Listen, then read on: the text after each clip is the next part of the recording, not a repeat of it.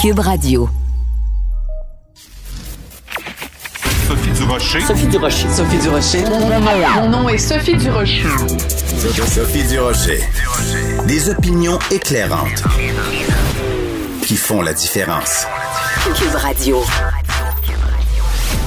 Bonjour tout le monde, j'espère que vous allez bien. Écoutez, je veux absolument commencer cette émission en vous parlant de ce qui ressemble de plus en plus à un, un vraiment un, immense point d'interrogation par rapport à l'événement, euh, la conférence virtuelle C2 Montréal. Alors C2 Montréal, c'est un événement qui a lieu normalement chaque année à Montréal en personne, en présentiel, comme dirait le ministre de l'Éducation, où des gens connus un petit peu partout à travers le monde, des créateurs, des entrepreneurs viennent et euh, prononcent des conférences. C'est l'occasion de faire beaucoup de réseautage euh, avec des gens qui portent des drôles de lunettes, des gens très branchés euh, qui réfléchissent en utilisant des mots à la mode. Bon, bref, normalement c'est une activité, bon évidemment qui est payante. Les gens doivent payer pour participer à cette activité-là, pour y assister mais euh, ils y assistent en personne. Cette année, évidemment, Covid oblige, l'événement a lieu de façon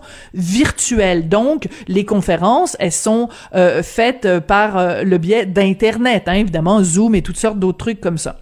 Bon, ce qu'on apprend au cours des dernières semaines, et ça, le journal de, Montréal, le journal de Québec, nous sort beaucoup d'informations à ce sujet-là, c'est que, ben, il y a quand même 2,2 millions de dollars de fonds publics à différents paliers de gouvernement qui sont donnés euh, cette année pour cet événement-là. Quand on sait que c'est un événement qui se fait de façon virtuelle, on peut quand même se poser des questions, étant donné que la raison pour laquelle on donne de l'argent à cet événement-là, c'est pour parce qu'il y a des retombées à Montréal, il y a des retombées pour le Québec, parce que il y a des vedettes, il y a des gens qui viennent de partout à travers le monde pour assister à cet événement-là, faire du réseautage. À partir du moment où l'événement est virtuel, ben est-ce que ça justifie vraiment euh, une telle ampleur de subvention Ça va être quoi les retombées sur Montréal? Le fait qu'il y a des gens qui soient branchés pour sur internet pour entendre une entrevue avec Jane Fonda ou une entrevue avec Gwyneth Paltrow. L'autre élément, ben, c'est sorti par Sylvain Larocque, notre collègue, dans le journal de ce matin. Certains des conférenciers qui prennent part à ces éditions-là demandent des cachets qui peuvent atteindre plus de 100 000 dollars américains. Alors on se doute bien que pour avoir Jane Fonda ou pour avoir Gwyneth Paltrow, ça coûte des sous mais j'aimerais quand même attirer votre attention sur le fait que euh, Gwyneth Paltrow, là, à la tête de son de sa, de sa compagnie Goop, elle vend toutes sortes de niaiseries, de charlatans, ridicules, loufoques, stupides, plus stupides les unes que les autres. On a beaucoup parlé évidemment de sa bougie à, senteur de, de, vagin, mais écoutez, elle vend des euh, des euh, un vaporisateur anti-vampire euh, psychique pour se protéger des mauvaises un papier de toilette appelé numéro 2 parce que c'est un, papier de toilette avec conscience, un vibrateur millionnaire parce que quand vous l'utilisez, vous vous sentez comme un million de dollars. Bref, toutes sortes de patentes à gosses assez niaiseuses. Et là, on prend 2,2 millions de, de dollars de fonds publics pour donner un événement où Anne-Marie Wittenshaw s'assoit euh, virtuellement, évidemment, avec Gwyneth Paltrow pour parler de toutes sortes de, de, de, de patentes à gosses. Et euh, en plus, ces gens-là sont payés des centaines de milliers de dollars. Alors, je pose la question, est-ce que cette année, on n'aurait pas dû simplement annuler l'événement C2MTL? Parce que vraiment, moi, quand je vois que je suis de l'argent public, de l'argent de mes poches, sert à payer un salaire faramineux à quelqu'un qui est vraiment aussi loufoque et surréaliste que Gwyneth Paltrow, je ne peux m'empêcher de pousser un grand. Ben voyons donc. Sophie Durocher. Une femme distinguée qui distingue le vrai du faux. Vous écoutez Sophie Durocher. Décidément, cette histoire du mot qui commence par un N et qu'on n'a pas le droit de prononcer est en train de euh, prendre beaucoup d'ampleur et ça provoque une réflexion sur à toutes sortes de niveaux, vraiment, euh, au niveau culturel, au niveau académique, euh, au niveau de la de la compétition ou de de, de l'exacerbation des mauvaises relations entre les francophones et les anglophones au pays. Bref, il y a plein de ramifications à cette histoire-là. On va en parler avec euh, mon ami et collègue Joseph Facal, qui est chroniqueur au Journal de Montréal, Journal de Québec, et qui est aussi professeur à l'université. Donc, c'est un, un sujet qu'il connaît bien, qu'il connaît intimement. Joseph, bonjour. Bonjour Sophie, comment vas-tu? Ben moi je vais très bien. Écoute, Joseph, ce matin tu n'y vas pas avec le dos de la cuillère dans ta chronique. Tu réclames rien de moins que la démission du recteur et du doyen de l'université euh, d'Ottawa. Pourquoi tu vas si loin? Parce que je trouve qu'ils ont non seulement lamentablement failli à la tâche, mais c'est une faillite qui va au cœur même, au cœur même de ce qu'est supposé être la mission euh, d'une université. En fait, euh, ces deux hommes ont pris fait et cause pour euh, le groupe qui s'en prenait au principe même de la liberté académique, au surcroît, au surcroît, sur le dos d'une enseignante dont toute la carrière est marquée justement du sceau de l'antiracisme et qui même utilisait le mot nègre dans une, dans, une volonté à des années-lumière d'une quelconque euh, malveillance. En fait, euh, les, conséquences sont maintenant euh, graves pour l'enseignante que l'on fait d'une certaine façon passer un peu pour une raciste. ils, ils, ils ont même pas, si tu veux, ils n'ont même pas l'excuse d'avoir pris une décision mal avisée dans la précipitation. Et en plus, en plus, non seulement ils ne euh, reconnaissent pas leur erreur, mais ils persistent. Euh, oui. La, justification du recteur Frémont, tu l'as vu, est absolument euh, hallucinante. Il invente une sorte de droit de ne pas être choqué. Et c'est drôle, hein? C'est drôle. Parce que dans ce débat, on nous dit toujours ne faites pas d'amalgame.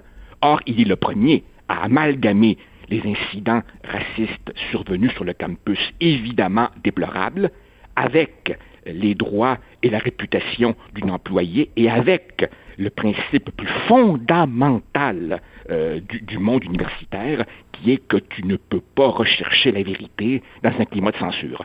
Et Mais il voilà. persiste et signe.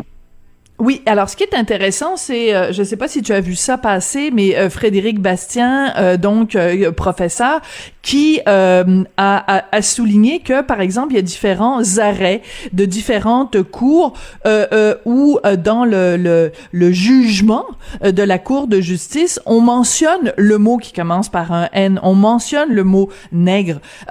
Est-ce que ça veut dire que dans les facultés de droit, maintenant, on ne pourra plus enseigner ces jugements-là parce que ils contiennent le mot nègre? Je veux dire, c'est, que les gens peut-être qui nous écoutent disent ah ben là ils arrêtent pas de parler de cette affaire-là à l'université d'Ottawa. En quoi ça me touche moi? Ben c'est parce que ça, ça a des répercussions. S'il y a des mots qu'on ne peut plus utiliser dans un cadre universitaire, Aujourd'hui, c'est le mot qui commence par un N. Demain, ça va être un mot qui commence par un T, un P, un I, un A, un B. Il va falloir nous fournir la liste des mots qu'on n'a plus le droit d'utiliser. Exact, Sophie. Regarde bien. Regarde bien quel est le pivot fondamental de l'argumentation du recteur Frémont. Il dit les membres du groupe majoritaire n'ont aucune légitimité leur permettant de choisir les mots. Alors évidemment, la conséquence logique de cela est que chaque groupe deviendra en quelque sorte le détenteur monopolistique. Mhm. Le dépositaire, un nombre de mots du lexique leur appartenant. Écoute, mais c'est de la folie, c'est de la folie pure. oui, parce que parce que parce que moi, ce qui m'inquiète là-dedans, euh, Joseph, c'est que bon, on parle donc de la majorité versus la minorité. Alors, il y a 0,01% de la population sont des personnes transgenres. Donc, alors, tu es un étudiant transgenre dans une classe où la majorité des gens sont cisgenres, c'est-à-dire qu'ils sont nés dans le corps de, le, même sexe qu'ils ont aujourd'hui, alors que si t'es une personne transgenre, ben tu as changé de genre, tu as changé de sexe. Bon. Alors, est-ce que ça veut dire que quelqu'un qui est une personne transgenre pourrait dire, ben moi je refuse la façon dont vous parlez des hommes et des femmes parce que c'est offensant pour moi. Bien sûr, bien sûr. Quelqu'un qui est homosexuel va être offensé qu'on parle de, de, la façon dont on parle la majorité hétérosexuelle. Le, le, Quelqu'un qui est une personne handicapée va dire, moi, je refuse que vous utilisiez les mots que vous utilisez parce que vous faites du capacisme. C'est comme ça qu'on appelle la discrimination envers les personnes handicapées. Je veux dire, je m'excuse de dire cette phrase qu'on a trop souvent dite, on ne peut plus rien dire. Voilà.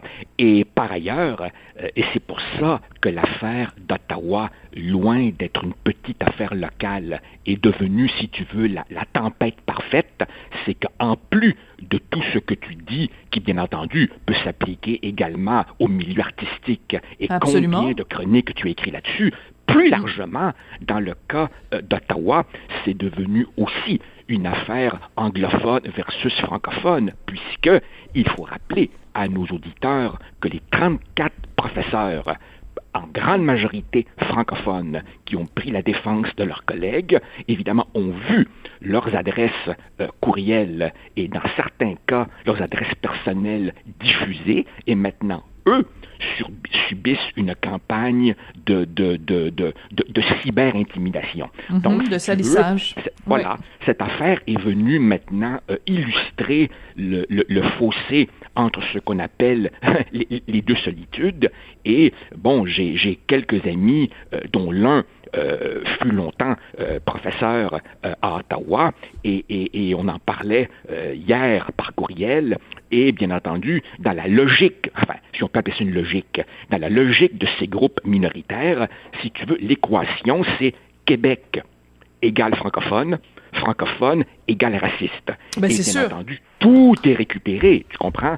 La loi 21 sur la laïcité, ah ben oui. la loi 101, tout ça, ce sont des indications dans leur esprit du racisme virulent qui prévaudrait au Québec. Donc, Mais...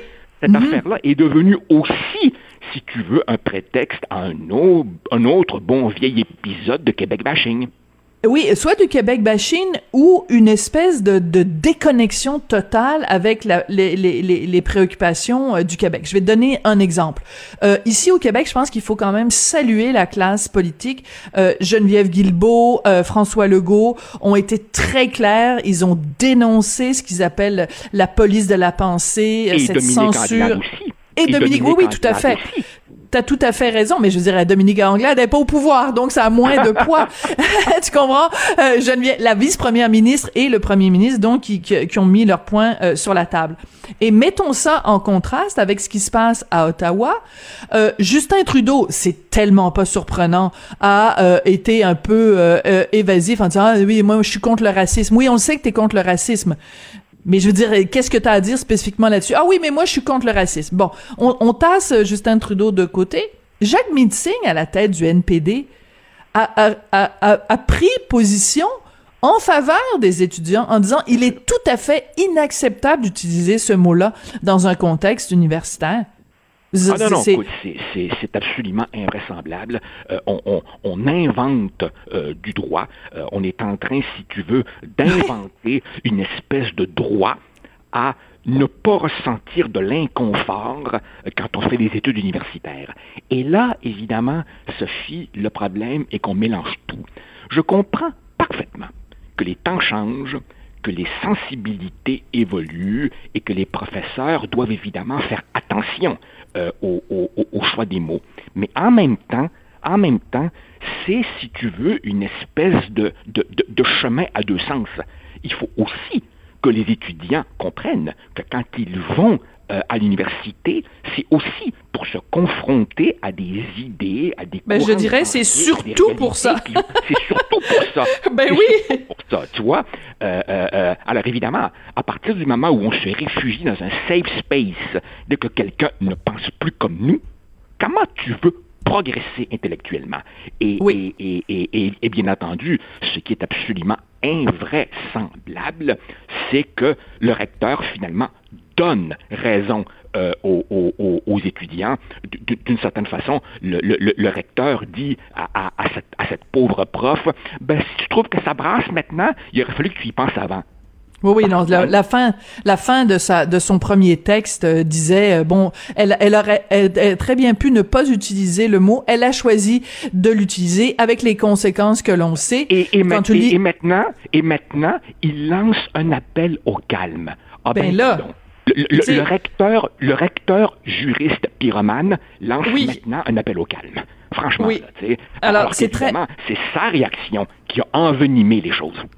Bien sûr, et son absence de protection, son, son devoir premier aurait été de protéger euh, une, une professeure. On va la nommer quand même parce qu'on parle d'elle depuis le début, puis on dit pas son nom, Verouchka, lieutenant Duval. Donc, son premier geste normalement aurait été de la protéger, ne serait-ce que de la protéger contre la meute, ne serait-ce que de dénoncer haut et fort cette étudiante qui a choisi de euh, divulguer l'adresse personnelle de Verouchka, lieutenant Duval. C'est elle qui devrait être pointée du doigt. Alors, écoute, sur les oui, il y a, un... il y a, un bon côté à cela qui est que dans, dans, mon milieu, depuis 24, 48 heures, il y a, y a un réveil oui. très tardif, tu me diras, très tardif, tu me diras, avec évidemment des gens qui disent Wow, on a un problème, on va le mettre sur la table, on va en parler, on va se donner des balises, car évidemment, j'ai fait le petit exercice hier d'aller voir dans ma propre institution que mhm. disent euh, les textes euh, sur euh, la liberté ah. académique, le droit d'expression, le statut des professeurs, et tu vois que ces textes datent d'une époque où ces problèmes, où ces questions n'étaient pas soulevées. Donc, il y a mhm. tout un travail, si tu veux, de rafraîchissement euh, à faire. Il y a une prise de conscience. Euh, il a peut-être fallu ça, puisque je te rappelle qu'il y a quelques jours, le, le, le, scientifique en chef euh, Rémi Quirion. du gouvernement du Rémi Quirion, a remis à la ministre, Mme mhm. McCann, un rapport dans lequel quelques lignes disait son inquiétude là-dessus, et bien entendu, c'est passé totalement inaperçu. Il a fallu cette affaire-là pour que finalement on sorte du déni. Alors Oui, mais j'irai plus loin, j'irai plus loin. Mhm. J'irai plus loin, Joseph. Euh, on se rappelle au mois de janvier, Philippe Lorange avait publié un texte dans Le Devoir, euh, manifeste. Écoute, il faudrait que je retrouve le titre exact, mais c'était euh, un, un, texte virulent dans lequel il dénonçait la censure dans euh, le milieu universitaire en je disant. Crois que ça s'appelait Manifeste contre le dogmatisme. Dogmatisme. Voilà. Et euh, dans lequel il tirait la sonnette d'alarme, un jeune étudiant, qui disait, ben écoute, quand tu, tu récites pas le petit catéchisme de gauche, euh, euh, tu te fais tasser par les professeurs, il y a aucun débat possible, c'est le règne de la pensée unique. Et je veux dire, il a publié cette lettre-là dans le Devoir. Écoute, la réponse académique avait été horrible à son égard.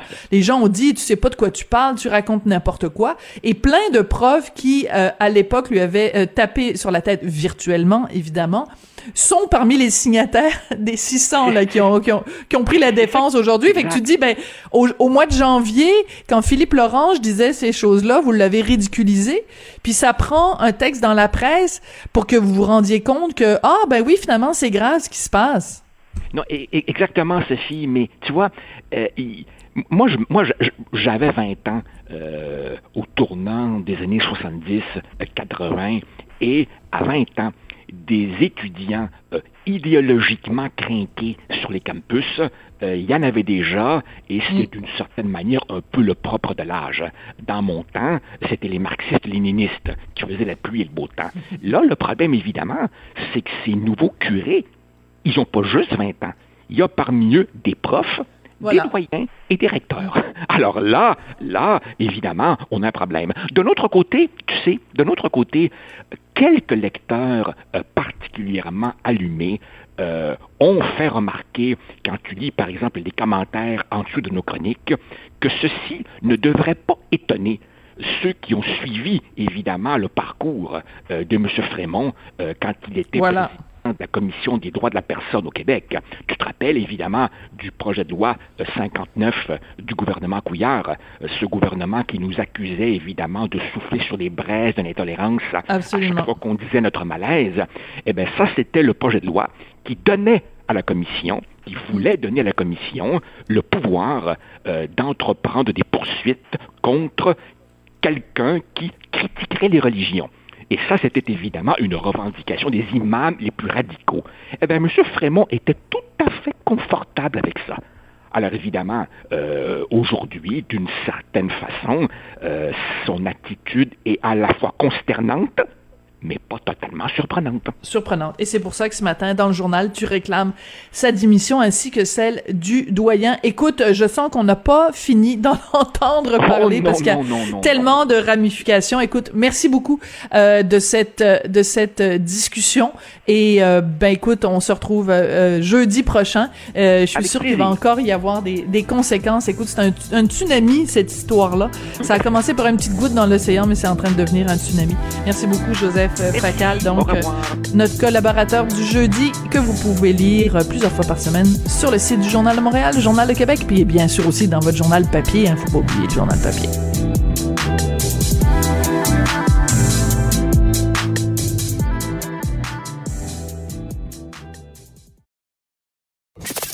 Avertissement. Cette émission peut provoquer des débats et des prises de position pas comme les autres.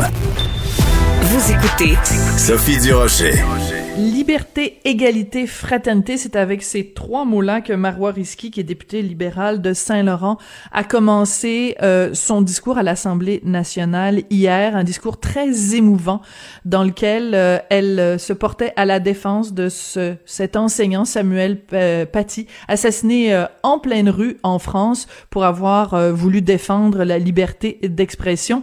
Ce, ce, discours au complet, vous pouvez le retrouver sur Internet. Vraiment, ça vaut la la peine d'aller l'écouter. Marois Risky est au bout de la ligne. Bonjour, Madame Risky.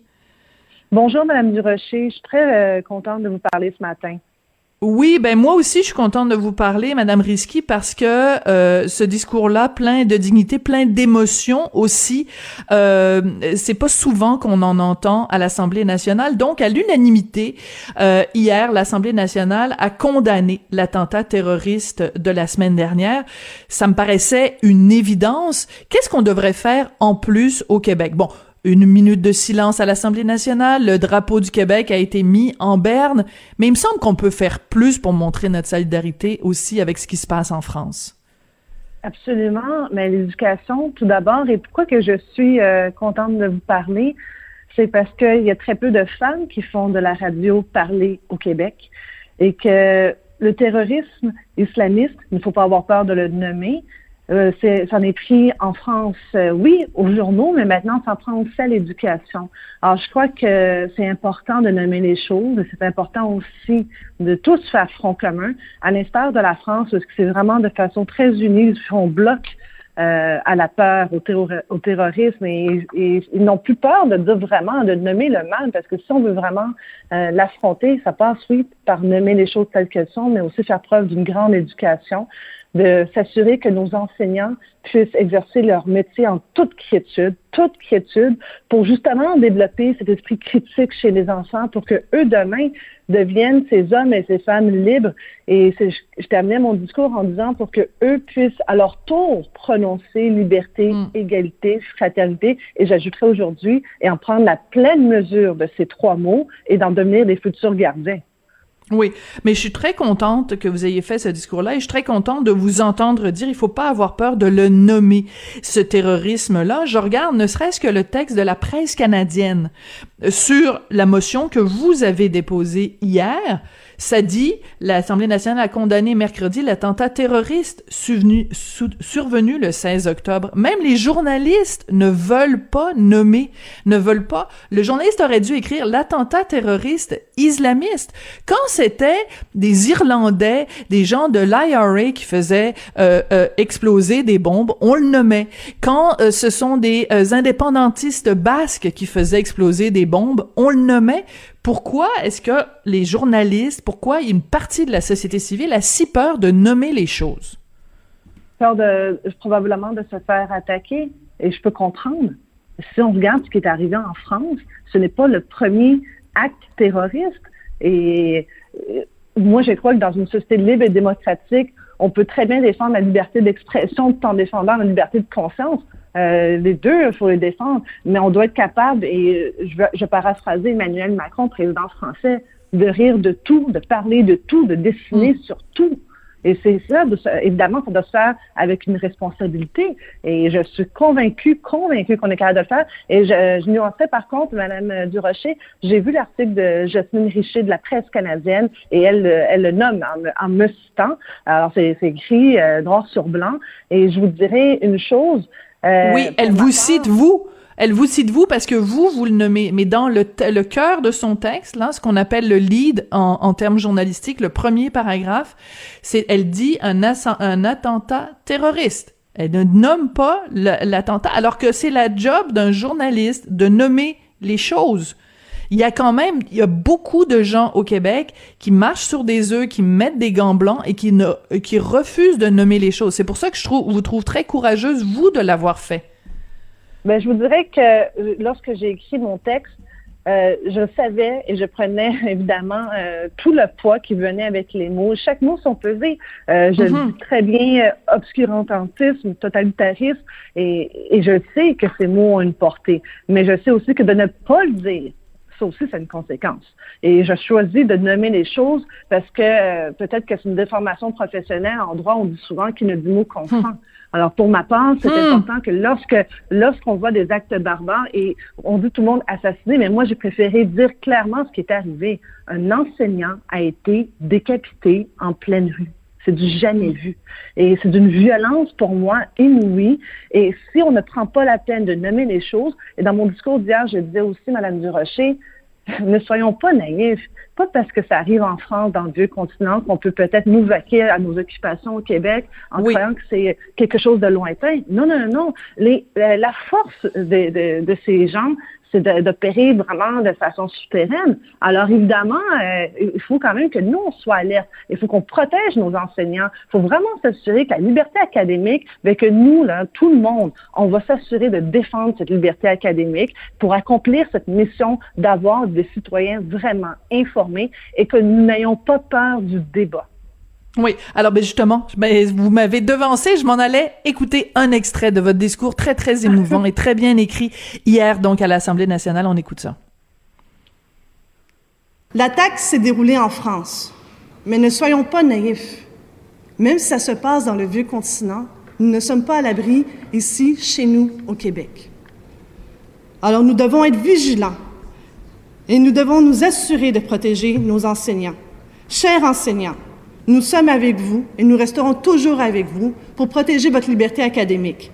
Nous défendrons votre liberté académique et vous pouvez compter sur nous tous. Nous serons déterminés à vous aider de faire de chaque enfant, d'où qu'il vienne, des hommes et des femmes libres, informés et ayant un sens critique aiguisé, afin que eux aussi, un jour, à leur tour, puissent dire liberté, égalité, fraternité. Ah, on a coupé un petit peu tôt parce que en fait vous avez le droit à une ovation debout quand même. Là. Euh, les députés, je sais pas, c'est à l'unanimité, mais euh, les gens se sont levés euh, pour vous applaudir, Marois Risky.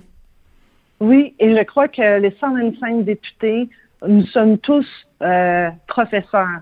Nous sommes évidemment en appui avec la France, mais pour moi, mon message, c'était aussi de dire, honnêtement, même nous au Québec, on a dans notre passé eu des actes terroristes. À la fin de la journée, là, euh, faut se rappeler qu'on n'est jamais à l'abri. Et euh, si un jour on a un doute, ben, on doit d'abord dénoncer. Et je m'attends à ce que rapidement on réagisse, parce qu'en France, il faut aussi voir ce qui s'est passé. Hein. Euh, le lundi, euh, l'enseignant, on voyait déjà des vidéos circuler. Moi, je ne voudrais jamais que nous tolère même le commencement de ça. Alors hmm. rapidement, on doit réagir. Et je vous dirais même nous, au Québec, écoutez, Pauline Marois, elle a subi un acte terroriste politique. Parce que c'est quand même, c'est arrivé dans notre histoire là, au Québec. Là. Donc, faut pas avoir peur euh, de, de, se protéger. Faut pas avoir peur euh, d'avoir ce, ce, droit à cette liberté. Et plus qu'on va chercher cette lumière et c'est tellement ça, la lumière, mais cette lumière vient de où? Ben, ça vient de la connaissance, du savoir. Et euh, je reviens encore à, Emmanuel Macron, parce que je trouvais son discours euh, très bien hier, lorsqu'il disait, ben, la lumière ne s'éteindra jamais en France. La lumière ne doit jamais s'éteindre au Québec non plus.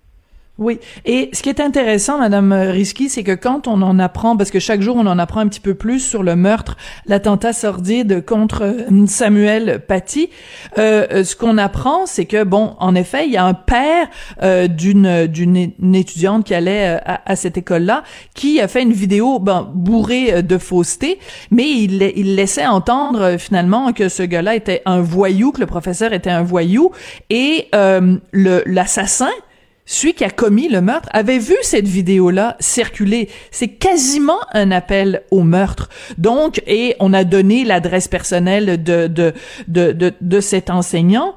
Et donc, il y a toute la question aussi euh, des, des médias sociaux. On peut pas laisser les gens dire n'importe quoi ou diffamer sur euh, les médias sociaux. Ça aussi, c'est un aspect qui est très inquiétant. Oui, puis si je, je me permets de transposer ce, euh, ceci ici, chez nous, au Québec, ben, dernièrement, le premier ministre du Québec était sous attaque. recevait des Absolument. Ben, Monsieur Arruda, oui. on a publié son adresse. Voyons donc, on a le droit d'être en désaccord. On peut avoir des désaccords même profonds. Mais de là, s'en prendre à une personne qui veut faire son travail, Franchement, moi, ça m'inquiète. Et encore plus dernièrement, euh, évidemment, la professeure à l'Université d'Ottawa, lorsque j'ai vu passer sur le compte Twitter de la journaliste Isabelle Haché, euh, elle, euh, elle, a fait une capture d'écran d'un autre compte euh, d'une personne qui appelle à la cyber-intimidation pour cette professeure. Je n'en reviens pas. Est-ce que les gens comprennent que pas parce que vous mettez ça sur Twitter que c'est pas une, qu'il n'y a pas une incidence au niveau pénal? Voyons donc. Vous, avez-vous déjà reçu des menaces, euh, Madame euh, Risky? Moi, je n'ai pas reçu euh, de menaces, mais j'ai des collègues qui en reçoivent, de tout parti politique. Et, et, évidemment, je, je c'est pas un appel pour que je, je vais en recevoir, je n'en veux pas. et j'ai la mèche très courte. Je vous dirais que moi, c'est tolérance zéro. Et j'ai jamais eu la langue dans ma poche. Et souvent, ma mère me dit, Marois, tu devrais peut-être faire attention? Et j'ai envie de dire à tout le monde, non, je ferai pas attention.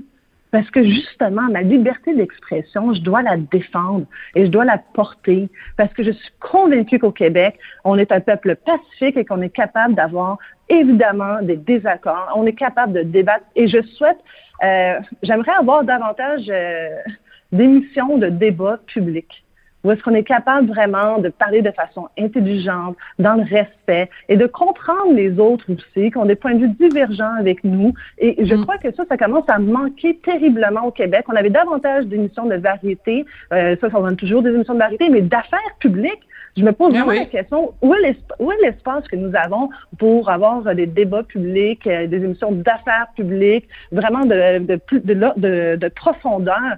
Ça, je crois qu'on devrait peut-être ressonger là-dessus, euh, comment on mm-hmm. peut euh, s'assurer d'avoir des, des citoyens très informés. Oui, ben ça c'est très important. Je suis très contente que vous euh, souleviez ce point-là. D'autant plus que j'ai déjà animé euh, euh, une émission. Oui, ben, oui c'est ça, hein, Open Télé à, à, ma TV. Et ben évidemment, il y avait l'émission de, de Marie-France Bazot. Il va y avoir du sport. Et bon, on regarde bon droit de parole évidemment à Télé Québec, mais on regarde aujourd'hui ben, des émissions vraiment de débat avec des gens qui peuvent se parler dans le blanc des yeux. Il y en, il y en a plus, il y en a plus vraiment. Je veux juste revenir sur. Et ah mais mon Dieu, je suis contente que, que vous le disiez parce que que vous le souligniez parce que c'est une émission qui pendant 23 ans a justement suscité le débat et euh, ben on vit dans une société beaucoup plus consensuelle maintenant et, et, et c'est dommage. Je veux juste revenir sur euh, quelque chose qui m'a profondément euh, attristé dans cette histoire sordide du professeur assassiné en France, Samuel Paty. la raison pour laquelle le tueur a pu euh, euh, euh, commettre ce geste-là, c'est que il s'est pointé devant l'école et il a donné de l'argent à deux jeunes de 14 et 15 ans, euh, une grosse somme, là, 300 euros, ça fait à peu près 450 dollars, en leur disant, ben, je veux que vous m'identifiez le prof. Et ces deux jeunes-là, aujourd'hui, sont euh, euh, ont été évidemment arrêtés par la police, interrogés, et sont partis à pleurer en disant, ben, nous, pour nous, cet argent-là, c'était vraiment important, et on pensait pas que ça allait mener à la mort de ce professeur, parce que ce professeur-là, on l'aimait. Et je pense que euh, il y a un travail d'éducation aussi à faire euh, auprès des jeunes sur les conséquences de leurs gestes, parce qu'on voudrait pas ici euh, au Québec que ça se produise ce genre de situation-là. Absolument. Puis ces jeunes doivent en ce moment vraiment vivre un désarroi euh, assez immense parce que on ne peut pas se rappeler quand est-ce déjà arrivé d'avoir décapité un enseignant. Euh, c'est alors pour eux, euh, jamais qu'ils auraient pu croire une seconde que donner une information aurait mené à la mort de leur enseignant. Et aujourd'hui, mais moi, je reste persuadée que là-dedans, d'abord et avant tout, les adultes qui ont diffusé l'information sur YouTube, ceux qui ont appelé à, à de tels gestes, eux restent les principaux les principaux responsables. Et c'est vraiment ici une responsabilité qui dépasse que le seul meurtrier. Oui. Marowiski, je sais que vous devez nous quitter. Il est l'heure de se dire au revoir. Je voudrais simplement vous dire merci. Je trouve très courageux le geste que, que vous avez posé et cet appel à une réflexion aussi, à une vigilance dans la société québécoise par rapport euh, à tout dérapage extrémiste. Vraiment, c'est un message très important. Merci beaucoup, Madame Risky. Merci à vous. Bonne journée. Marois Risky, députée libérale de Saint-Laurent, c'est elle qui a déposé mercredi donc à l'Assemblée nationale cette motion aucune tolérance face à l'intégrisme islamiste. Les députés aussi ont fait euh, une minute de silence. Ben écoutez, moi je pense qu'on devrait aller plus loin. Je pense que dans toutes les institutions d'enseignement au Québec, on devrait avoir une minute de silence à la mémoire de Samuel Paty, assassiné par un terroriste islamiste, égorgé puis décapité. C'est important de le rappeler. Les mots sont importants. Dénoncer la violence, c'est important. Il faut décrire ce qui s'est passé.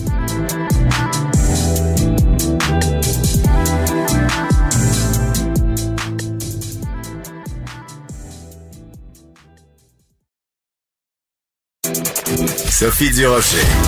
Entendez les dessous de sa dernière chronique. Cube Radio.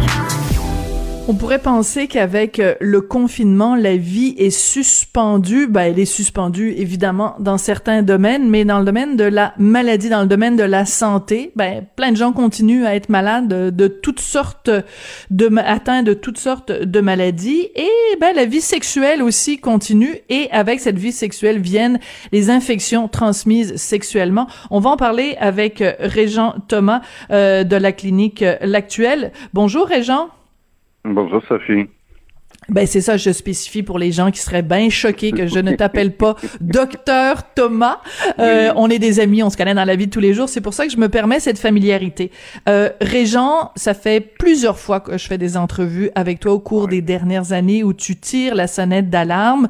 Euh, je vais te poser la question euh, est-ce que la sonnette d'alarme, tu dois la tirer plus fort ces temps-ci pour attirer l'attention des gens parce que toute l'attention ah. est concentrée sur la ah. COVID? Absolument. Euh, absolument. Et ce qui est, en fait, on a été un peu intrigués parce qu'on pensait, comme tout le monde, euh, que dans les mois de confinement, on verrait une diminution. On a vu un petit peu à l'actuel. nous, on a un sans rendez-vous le matin, hein, tous les jours. Donc, c'est vraiment les urgences de. Et à la fin mars, début avril, on a vu une petite baisse euh, au sans rendez-vous. Et après, ça a continué. Mais à un moment donné, j'ai fait sortir des statistiques parce que je voulais oui. écouter, à un moment donné, c'est des anecdotes. J'ai regardé cette année par rapport à l'an passé. Et je regarde le nombre de personnes qu'on a traitées pour la syphilis depuis le début d'année versus l'an passé. Et c'est presque le double. Hein? Euh, même, dans, même dans les mois de confinement. Oui, c'est presque le double. Euh, en avril l'an passé, on avait traité à peu près 35 personnes. Cette année, c'est à peu près c'est presque le, triple dans ce cas-là.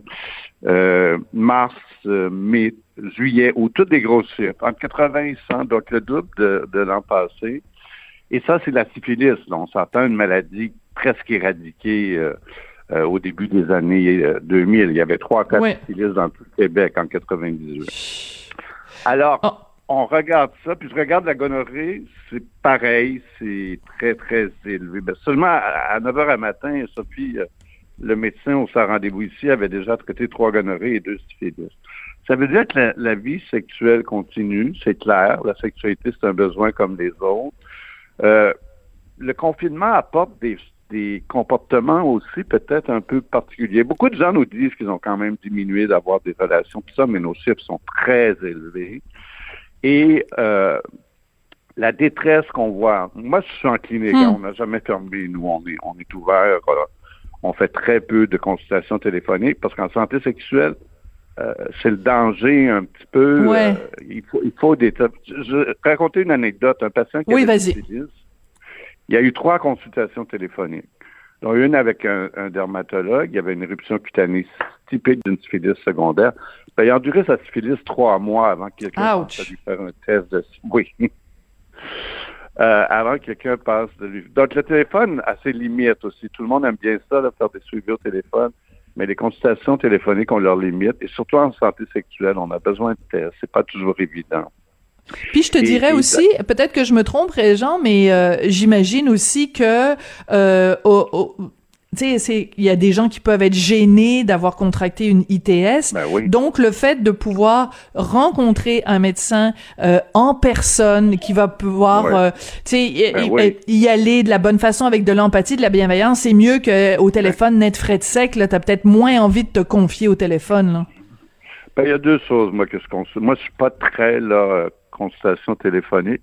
Il y a deux choses. Il y a, il y a les ITS et il y a la détresse. Alors, Hmm. dans mon bureau, la première chose que je parle à mon patient, c'est un petit peu comment vas-tu, qu'est-ce que fait ton travail. Je veux dire, j'ai un patient sur trois qui a perdu son travail, euh, Sophie. Donc, euh, la détresse, l'anxiété. Ah oui, oui, Ouais, un sur trois. Ben, imagine les gens Air Canada, Air oui. Transat, les restaurants, le Cirque du Soleil. C'est un peu, peu toute notre clientèle. Donc, il y a beaucoup, beaucoup de détresse, Mm. d'anxiété, de problèmes de santé mentale. Et ça, moi, je trouve que ça se fait en présentiel, là, face à face dans le bureau. Et les UTS, c'est facile de faire des, des erreurs aussi au téléphone. De toute façon, les gens qui ont des symptômes qui arrivent, qui ont... euh, J'ai un patient qui avait une gonorrhée, il a appelé euh, sa clinique, on lui donnait rendez-vous dans trois semaines. Écoutez, je peux Ben pas gérer une gonorrhée pendant trois semaines. J'ai eu deux, deux, deux cas comme ça. Il y a aussi la difficulté en ces temps de pandémie d'avoir accès. Nous, 80% de parce que les gens vont penser ah la, cli- la clinique actuelle, la clinique actuelle, les gays, blablabla. Euh, 80% des urgences qu'on voit ne sont pas des patients de la clinique. Ah oui. 40 oui, oui, c'est des urgences de, de- des autres euh, du centre-ville. 40% ont un médecin de famille et donc on n'ont pas accès à leur médecin de famille ou ne veulent pas voir leur médecin de famille pour des raisons parfois de, de sexualité ou ils, Mhm. ils cherchent plutôt un endroit réconfortant, comme tu dis. Et, et 40 n'ont pas de médecin de famille. Alors, euh, ça fait... euh, tu sais, on entend beaucoup ces dernières années augmenter le nombre de patients euh, que les médecins devraient suivre, des caseloads plus élevés, 1000, 2000. Si tu si as 2000 patients là, dans ton caseload, moi, je ne sais pas comment tu peux Ben non, travailler et, pas et être réaliste. disponible. c'est Ben, pas réaliste. Alors, tu as, un médecin de famille, ça paraît bien au niveau euh, du ministère, mais tu n'as pas accès à ton médecin de famille. Donc, surtout si c'est des clientèles lourdes. Moi, 75% euh, de ma clientèle euh, est des populations vulnérables, donc euh, VIH, toxicomanie, santé Mm. mentale. Donc, il faut être disponible et ça, ben, on peut pas, on peut pas en, en traiter plus, plus que ça. Ouais. Donc, pour revenir Écoute, aux ITS, deux choses. Les jeunes, on a dit que les jeunes n'étaient pas à risque pour la COVID, OK? C'est Ouais. le message qu'on a envoyé pendant longtemps. Les Ah jeunes sont ah. à la maison. Ben oui. ben Les oui. jeunes sont à, sont à la maison, ils sont sur Tinder, puis ils sont sur Grindr. Puis ils ont plus de temps pour faire des choses. Donc Ben, ils ont la les disponibilité. Et ils ont Ben oui. ils ont le temps. Ben oui, puis surtout qu'on leur a dit euh, c'est pas grave, euh, vous avez moins de chances de l'attraper. Si vous l'attrapez, Ben les oui. conséquences vont être Oui. moins graves. Donc ils se disent ben allons-y euh, allons-y gaiement là. dit, euh, on leur a même dit de baiser avec un, un masque. Hein? Ben oui. Vous vous souvenez de la santé publique? Dr Tam, ouais. Est-ce qu'on a dit de mettre un condom? Excellente question. Hein? Mettez un masque pour pas attraper la COVID, mais donc on, on- tu sais le C'est très très non mais c'est très important. On rigole parce que bon, c'est elle a beaucoup fait rire d'elle, Ben oui, Dr ben, Tam. On rigole, mais Mais c'est que on t'as tout à fait raison. c'est- des conséquences majeures. là. On dit que les jeunes, on est en train de détruire leur santé mentale. Moi, j'ai une grande préoccupation parce qu'avec un document qui circule au ministère de la Santé et qui nous dit que probablement en temps de zone rouge, on devrait dépister que les personnes qui ont des symptômes. Et ça, ça me préoccupe beaucoup parce que la majorité des TS n'ont pas de symptômes. Une chlamydia, ça cause de l'infertilité. Une gonorrhée, Mm. ça cause de l'infertilité. Le VIH, la syphilis, c'est des maladies qui ont des conséquences graves. Donc, moi, ça me préoccupe. Je, je comprends, là. Je comprends la COVID, là.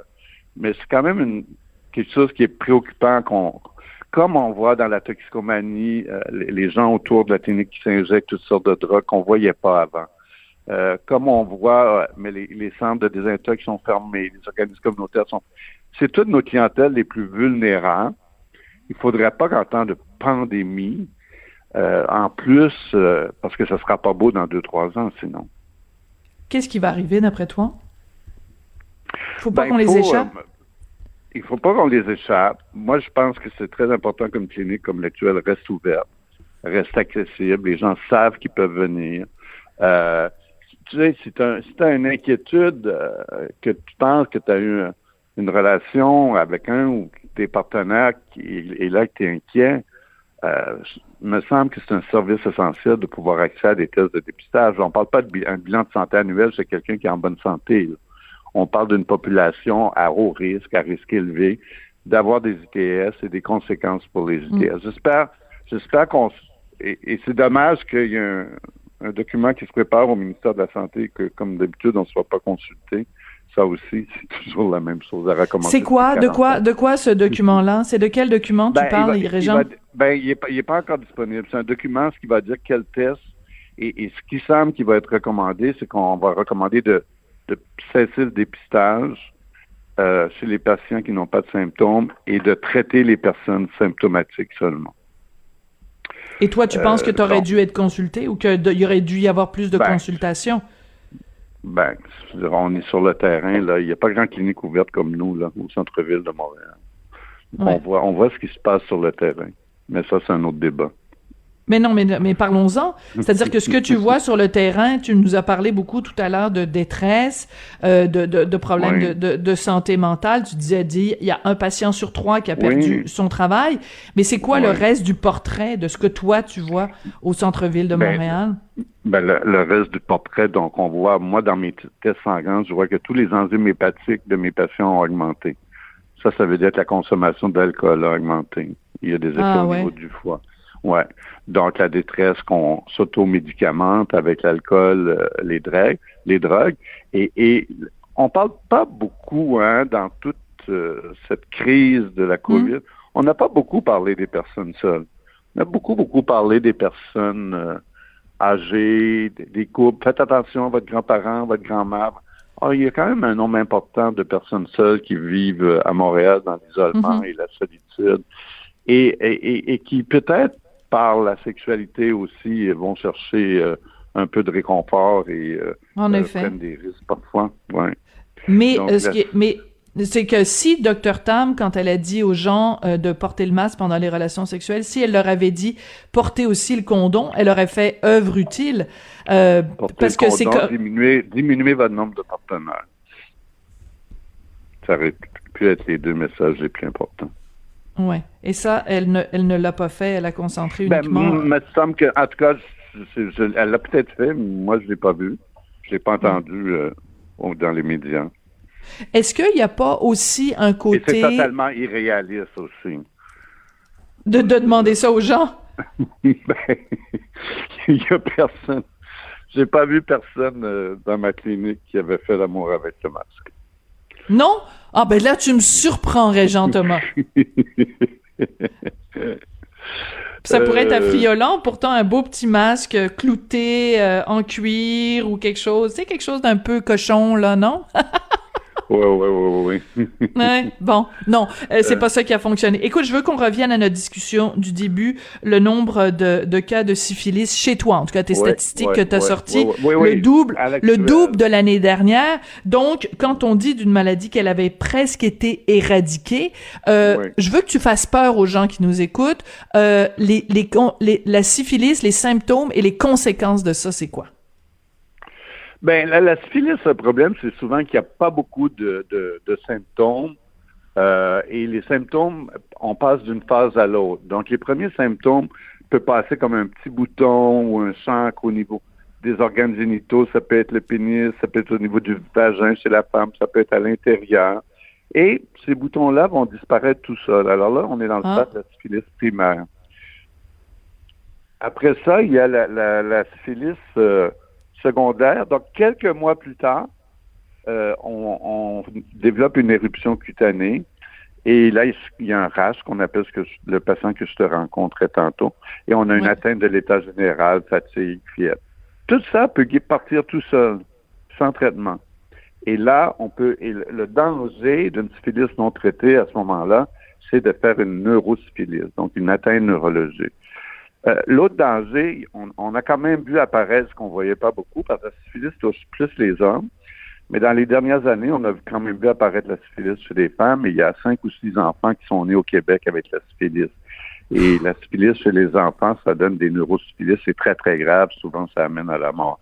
Donc, c'est très important pour les femmes aussi parce qu'il y a une augmentation chez les femmes des, des cas de syphilis. Donc, ce sont des maladies graves, mais qui se traitent très bien si on en fait le dépistage euh, de façon régulière, asymptomatique, où on prend au début de la maladie. C'est une maladie de deux injections de pénicilline et c'est fini. Donc, euh, une maladie qui se traite, traite, bien grâce à la pénicilline. Mais il ne faut pas oublier que la chlamydia et la gonorrhée ont aussi euh, euh, Sophie, des effets graves. Je veux dire, ça cause. Alors, on n'a pas de symptômes. Chez les femmes particulièrement, la gonorrhée chez les hommes, il y a presque toujours de symptômes. La chlamydia, non. On n'a pas de symptômes, et là, les femmes peuvent développer des douleurs abdominales, des salpingites et, et l'infertilité. On investit beaucoup en infertilité au Québec, mais ben oui. peu en prévention. C'est ça, peu en, en prévention. Et l'autre chose que les gens ne réalisent pas, ben, c'est pas toujours euh, le test de dépistage. Beaucoup, beaucoup de gens passent des tests de dépistage et ils le passent que qu'à l'urètre ou euh, au col d'utérus. Nous, on fait tous les sites, hein. La Hmm. gorge, on a énormément Ah, de gonorrhée ouais. dans la... Ben oui. De gonorrhée dans la gorge. Oui, oui, oui. C'est gonorrhée et chlamydia. Ben, à cause du sexe oral, évidemment, là, ça, on est tout à fait capable Ben de, oui. com- de comprendre. Ben- ben oui. Mais, mais comment oui. se fait-il que Mais tous les médecins ne fassent pas ce test-là? Ouais. Euh, c'est une bonne question. Il y a encore, vous savez, il y a encore en, en sexualité beaucoup de, de, de tabous. J'ai encore beaucoup de patients qui viennent et, qui sont très mal à l'aise d'en parler à leur médecin de famille de leur sexualité. L'hypertension, le diabète, ça va. Mm. Mais la sexualité. Puis il y a encore beaucoup de médecins qui sont encore moins qu'avant, c'est clair. Moins qu'avant. Mais euh, avec l'homosexualité, tu sais, il y a des questions euh, crues parfois qu'il faut qu'on pose. Oui. Et euh, c'est pas tous les médecins qui sont à l'aise avec ça non plus. Donc, euh, ça se fait au détriment, au détriment à ce moment-là de la santé des gens qui sont homosexuels, parce que si on Ben, leur pose pas des questions précises sur ben, leur pratique sexuelle, on peut pas en voir les conséquences non plus sur euh, sur leur penser. santé. Ben voilà, Euh, je- je exactement. raconter une autre Oui, vite, vite, parce que c'est vraiment la fin. Mais es-tu capable de me ramasser ça en 45 Ouais. secondes? Oui, oui, j'ai un patient qui va à l'urgence avec un rash cutané. Mon patient Oui. est homosexuel. Il dit, je voudrais passer un test de syphilis. Le médecin lui dit non, c'est une allergie. Je vais vous référer à un allergologue. Alors, Mais voyons finalement, c'était une syphilis, oui. Le patient qui connaissait les symptômes plus que le médecin. Bon, ben écoute, c'est Donc, vraiment faut, pas. ben, il faut continuer de faire de l'éducation. Voilà, éducation, éducation, éducation. Mais écoute, les chiffres que tu nous donnes sont vraiment euh, inquiétants. Oui, c'est inquiétant, Donc- puis on espère qu'on sera pas, euh, qu'on délaissera pas tout.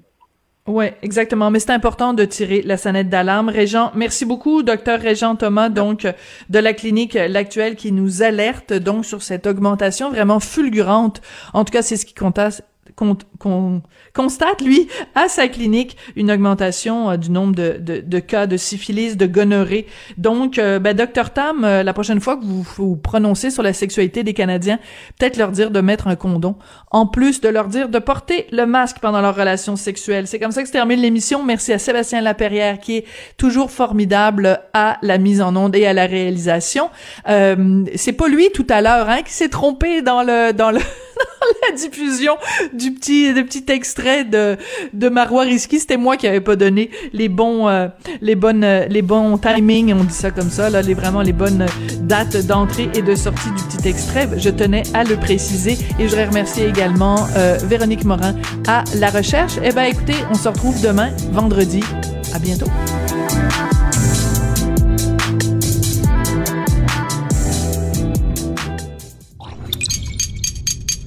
Cube Radio.